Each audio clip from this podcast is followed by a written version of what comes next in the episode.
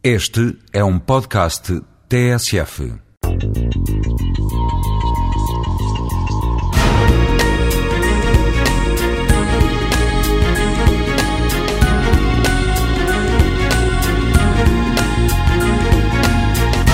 Infelizmente, nós temos hoje em dia, em Portugal, como em muitos países, problemas concretos de mau desenho institucional e de má arquitetura financeira, o que levam a que diferentes entidades sejam responsáveis por, por decisões em questões que estão muito interligadas umas com as outras. Por exemplo, se quiser falarmos do caso de Lisboa, a entidade que decide do estacionamento é a Câmara Municipal, a entidade que decide sobre a rede da Carris é o Governo Nacional.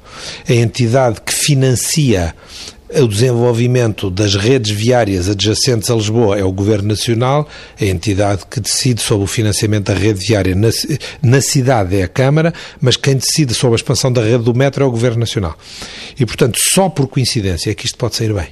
Já nem estou a falar das brigas político-partidárias. Bastaria que fossem instituições diferentes, pessoas diferentes, egos diferentes.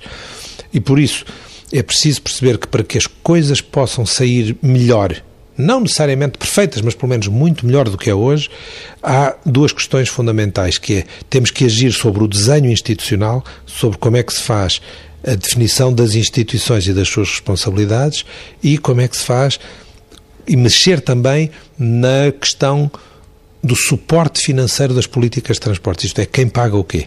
Se formos capazes de fazer este conjunto de decisões estruturais de uma maneira coerente, quase por milagre, as, as respostas do sistema passam a ser melhores porque passamos a ter as boas condições de arquitetura do sistema para que as coisas funcionem bem. Da maneira como temos, se alguma coisa sair bem, é quase uma coincidência.